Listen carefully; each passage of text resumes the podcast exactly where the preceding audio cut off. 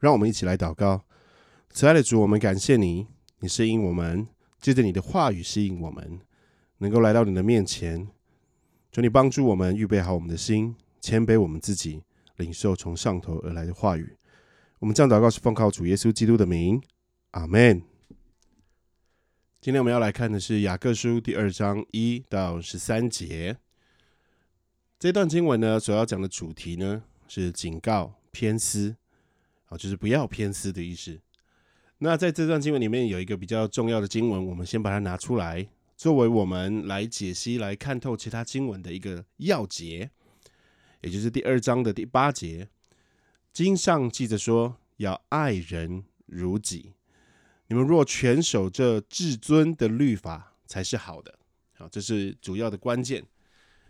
那“爱人如己”呢？这四个字包含着相当大的概念，在这样的大的概念底下，如何具体的实践，就成了重要的课题。在这段经文里面呢，雅各提出了其中一个具体的指引，那就是不可偏私，特别是以貌取人这件事。爱人如己这么大的概念，常常我们在实践当中有搞错的，有有想不通的，有搞不明白的，所以的确我们需要很明确的指引。像现在在教会界充斥着一种对“爱人如己”这个四个字的错误的认识。那就是，如果你要能够爱人如己的话，你就要足够的爱你自己。你要非常的爱你自己，你才有办法爱别人，像爱你自己一样，给他一个好的爱、完美的爱、足够的爱。但我认为这是不正确的，这是不正常的，因为教导我们这一句话的，就是耶稣基督他自己。然而他是怎么样的爱自己呢？他没有枕头的地方。他时常饥饿，时常寒冷，时常受羞辱，时常受攻击，时常受到恶毒的对待。如果他为了要爱我们的缘故，要好好爱我们的缘故，那他不就一定得要好好的对待他自己吗？可他是这样子的吗？他不是这样子的。所以呢，对爱人如己这个有一个很重要的概念，我们必须要明白的。绝对会帮助我们在信仰的道路上能够安安稳稳的走在其中，不偏左也不偏右。而雅各书呢，在这里所带给我们的是其中一个项目，其中一个具体的实践的方式，就是不要以貌取人啊，不要按着外貌待人，不要偏私，不要偏心。从第一节开始，我的弟兄们。你们信奉我们荣耀的主耶稣基督，便不可按着外貌待人。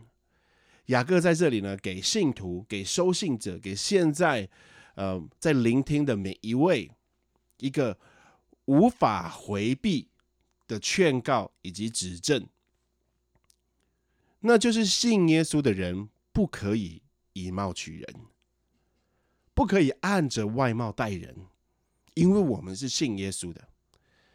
这个世界是以貌取人的，这个世界是看衣服华不华丽、漂不漂亮的，这个世界是看你的名声的排名在哪一个位置的，这个世界是看你开的车、你住的房子、你用的每一件物品来定位的，这个世界是看你的拳头大小的，这个世界是看你的声音的影响力的，这个世界是以貌取人的。所谓这个貌呢，就是钱、权、力的代表，就是用他人的地位、名声、财富、权力、能力来决定我们如何看待他，更多胜过他的内心。经济学家分析，在一九七一年到二零零九年间，在美国、加拿大、德国、英国进行的五项大型调查资料。发现漂亮的人通常比外貌普通或是甚至丑陋的人快乐。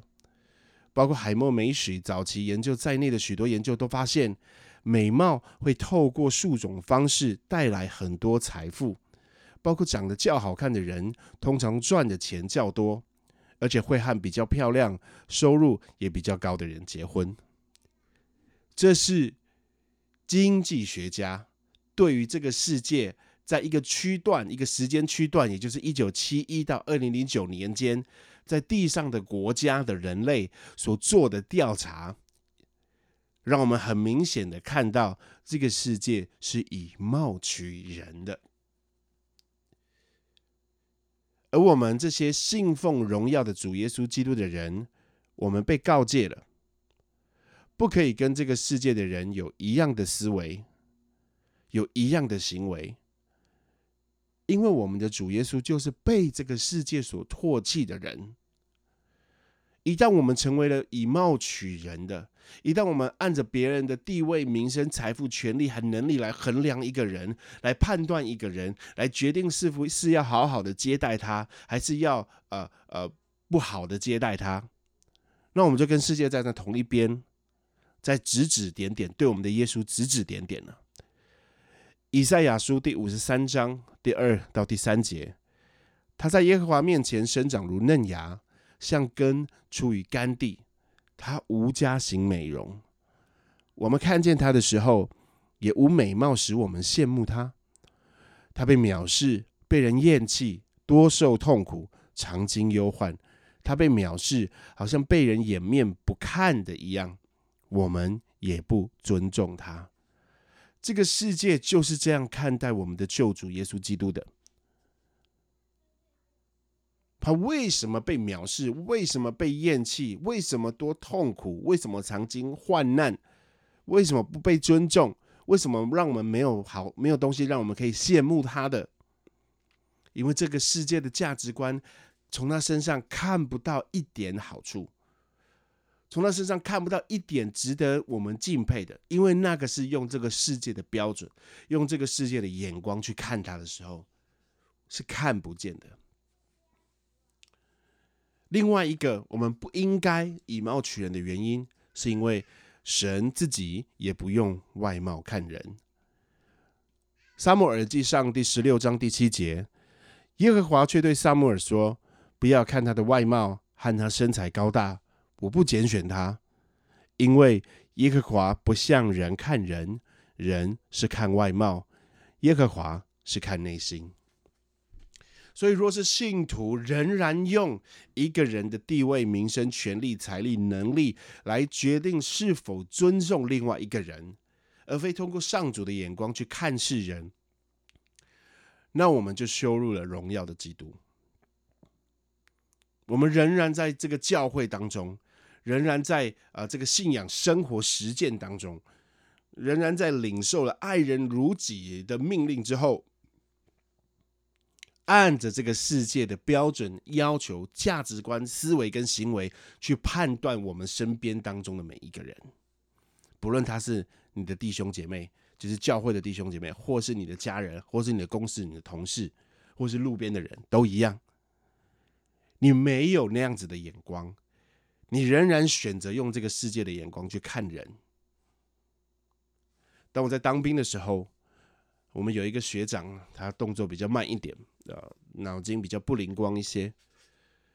那你知道，在台湾当兵的学长学弟制是很重的。但是当时呢，我们所有的其他学长呢，都跟我们告诫、警告我们，不可以叫那个能力比较不好的那个学长，不可以称呼他学长，你直接叫他的名字就好了。为什么？因为他能力不足，因为他不够聪明。所以本来跟他同一批都是学长的，也唾弃他，甚至叫我们这些比他小的学弟也一起唾弃他，一起藐视他，一起看不起他。这个世界是这样子在教我们的，是这样子在告诉我们的。当我还在教会，我刚回到教会的时候，我看见了一个年轻人。嗯，他全身穿着黑衣的衣服，头发留长发。我当下看到他，我就认出来，他跟我的过去应该是差不多的。我们两个可能拥有共同的经历，甚至有共同的喜好。但是如今我在教会里面被耶稣所拯救，被耶稣所呃挽回，我也想要让他被挽回，因为我知道他可以被挽回。但是我看见教会的弟兄姐妹却没有这样子亲近他。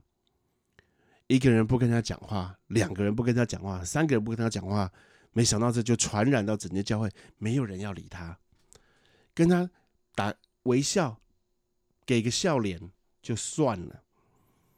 但是，一旦我们教会进来的穿着光鲜亮丽的人，或者有人介绍这个是哪里哪一个公司的啊高层，哪一个政府官员进来的时候，上去打招呼的人可不少。所以当下我就非常的确定，说我一定要留下来陪伴这个男生，陪伴这个新来的男生。感谢主使用我，给我耐心，给我智慧，给我爱，我能够陪伴他。他如今都还在教会服侍。但是我刚刚说的那种用世界的眼光去看待人，确实就在上帝的教会里面发生了，也在雅各所要。写信的的受众这群人当中发生了一模一样的事情，在第二节到第三节怎么说呢？若有一个人戴着金戒指，穿着华美衣服进你们的会堂去，又有一个穷人穿着肮脏衣服也进去，你们就重看那穿华美衣服的人，说：“请坐在这好位上。”又对那穷人说：“你站在这里，或坐在我的脚凳下边。”这岂不是你们偏心待人，用恶意断定人吗？第五节，我亲爱的弟兄们，请听：上帝岂不是拣选了世上的贫穷人，叫他们在信上富足，并承受他们所应许给那些爱他之人的国吗？格林卓前书第一章二十七到二十九节。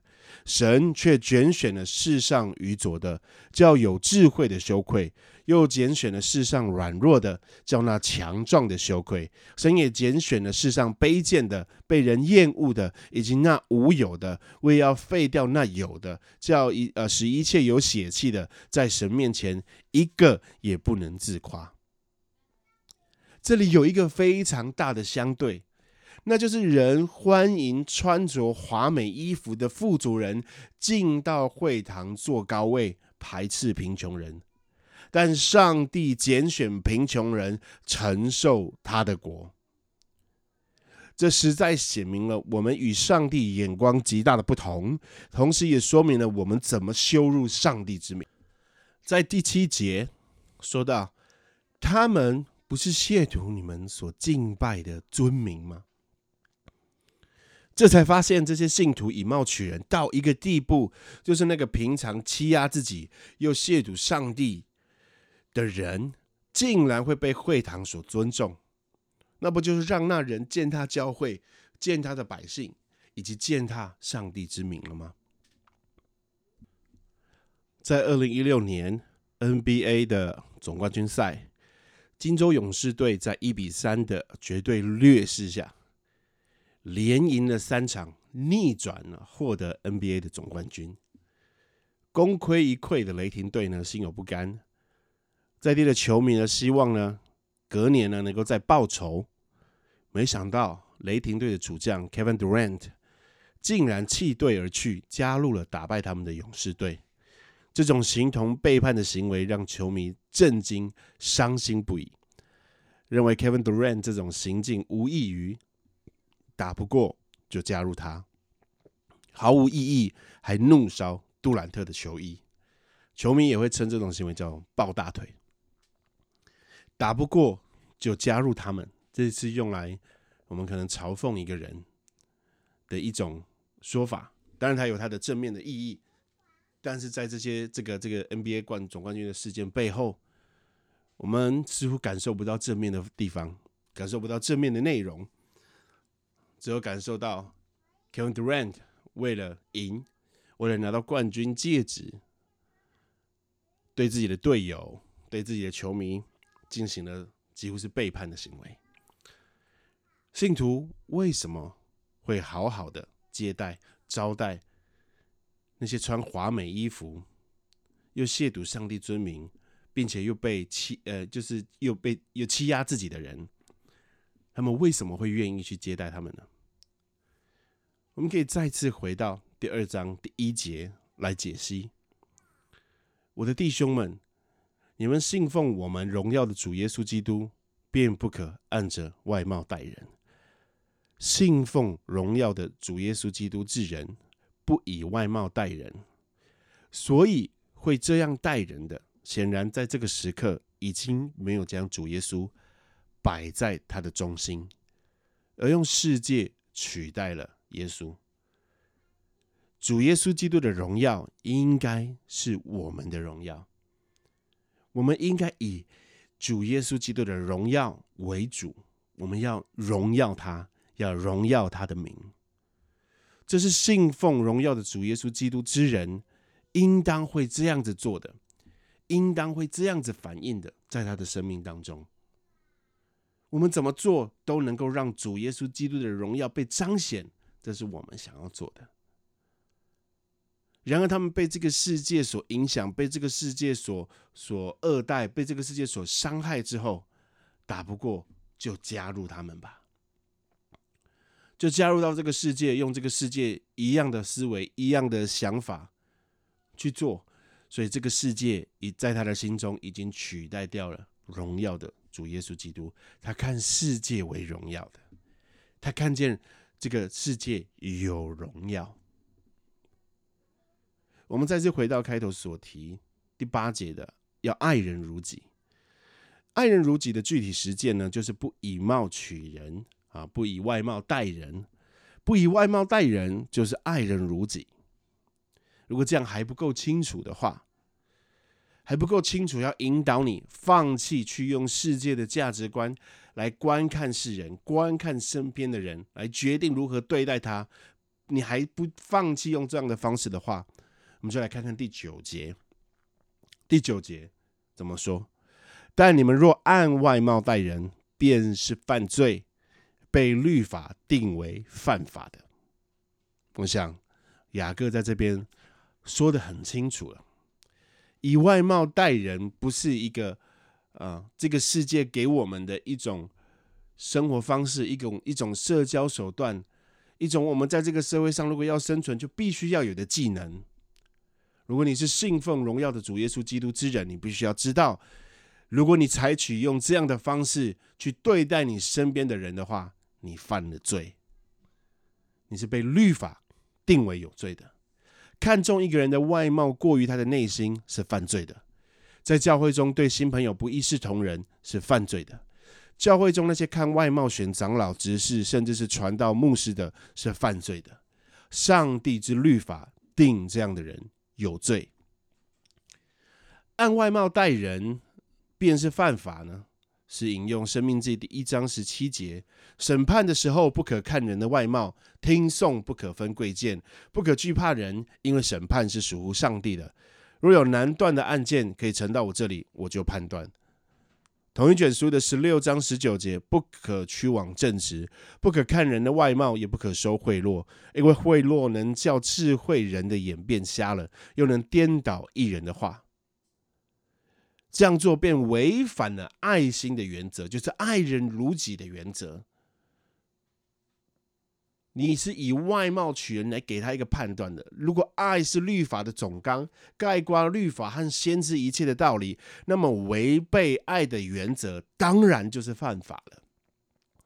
由此可见，新约信徒的行事以爱为准则，绝不可以为自己没有犯十戒就够了，因为一切。不合爱心原则的事都是罪，正如按外貌待人，虽然不在十诫之内，却也还是算为犯罪一样。你就算其他的事情做得好也没有用，因为凡遵守全律法的，只在一条上跌倒，他就是犯了众条。原来那说不可奸淫的，也说不可杀人，你就是不奸淫却杀人，却仍是成了犯律法的。这是第二章十到十一节。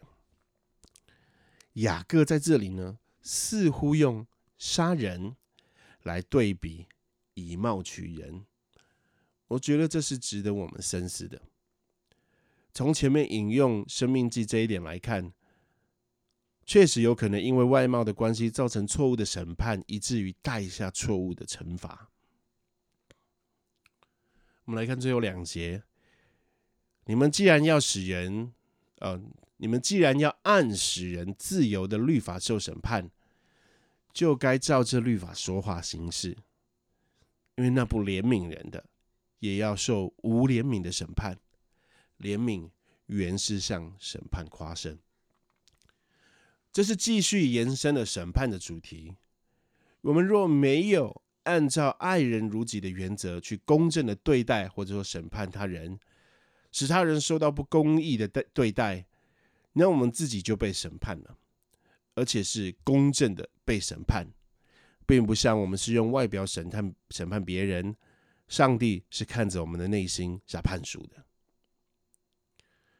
所以这里在说什么？当我们在生命当中，我们用这些外貌待人，用这个人的地位待人，用这个人的能力来待人的时候，我们就存了那个不公义的法官做出错误的审判，在审判旁边的人。这里也有一个我值得我们去注意的地方，第十二节的这个“审判”这个字，在雅各书的第四章呢有不同的翻译。如果你可以的话，请翻到。你的圣经雅各书第四章十一到第十二节，这个经文是这样子说的：弟兄们，你们不可彼此批评。人若批评弟兄，论断弟兄，就是批评律法，论断律法。你若论断律法，就是不遵行律法，乃是判断人的。设立律法和判断人的只有一位，就是那能救人也能灭人的。你是谁？竟敢论断别人呢？这是雅各书第四章十一到第十二节，这两节的主题是不可论断弟兄。在同样一卷书四章十一节的这个“论断”这个字，就是第二章十二节的“审判”这一个字。我们看看刚刚那段经文里面所在提醒的是不可论断弟兄，而论断的意思就是在不适宜的意识下挑错或责难。在这段经文里面，雅各把论断弟兄看作是论断律法、论断律法、判断律法、评断律法的人，就不会是遵行者、执行者，也不会是服从者。一旦把自己看作是高过律法的，那一定不会对律法的作者有应当的敬畏，反而在某种程度上是藐视立法者的。耶稣所提出的爱人如己、爱我们的灵舍，常常是耶稣的跟随者最难以实践，并且难以全心接受的要求。因为我们总是看见他人眼中的刺，却看不见自己眼中的良木。回到雅各书第二章十二节，圣经给我们一个提醒，或者说警告，应该是更适合的。我们在第十三节看到这个呃这个警告，怜悯。原是向审判夸胜的。我们先看一节经文，《提摩太前书》第一章十五到十六节：“基督耶稣降世为要拯救罪人，这话是可信的，是十分可佩服的。在罪人中，我是个罪魁；然而我蒙了怜悯，是因耶稣基督要在我这罪魁身上显明他一切的忍耐，给后来信他得永生的人做榜样。”上帝是看人内心的，他不是看外貌的。你有再漂亮的衣服、再高的地位、再多的财富、再大的拳头，上帝是不看那个，没有办法骗过上帝的。他看穿我们虚假的外外表，直接看见污秽的内心。可是当他看见你跟我污秽的内心的时候，他不是看见将你跟我判为有罪的证据，而是看见需要被拯救。雅各书的受信者是信徒，也就是保罗在提摩太前书所提到的蒙了怜悯的人。我们原应受的审判被怜悯胜过了，然而我们却仍然无怜悯的在审判、论断他人。求主帮助我们，让我们一起来祷告。慈爱的主，我们感谢你，对我们这样的人，你竟然仍然赐下话语，要提醒我们、挽回我们、炼净我们、建造我们。主要我们对你的管教感到非常的感恩、感谢，以及对你这样的充满奇妙大爱，充满了敬畏，因为你竟然这样子管教我们，把我们看作家中的人，把我们看作自己的儿女。持续不断的提醒我们，主我们感谢你，求主你帮助我们在每一天信仰生活的实践当中，更多学习到爱的原则，更多明白到我们不要以外貌待人，我们不要以貌取人。求求主耶稣帮助我们，用你的眼光来看待我们身边周遭的我们的朋友、我们的家人、我们的弟兄姐妹。求主帮助我们，我们这样祷告，奉主耶稣基督的名，阿门。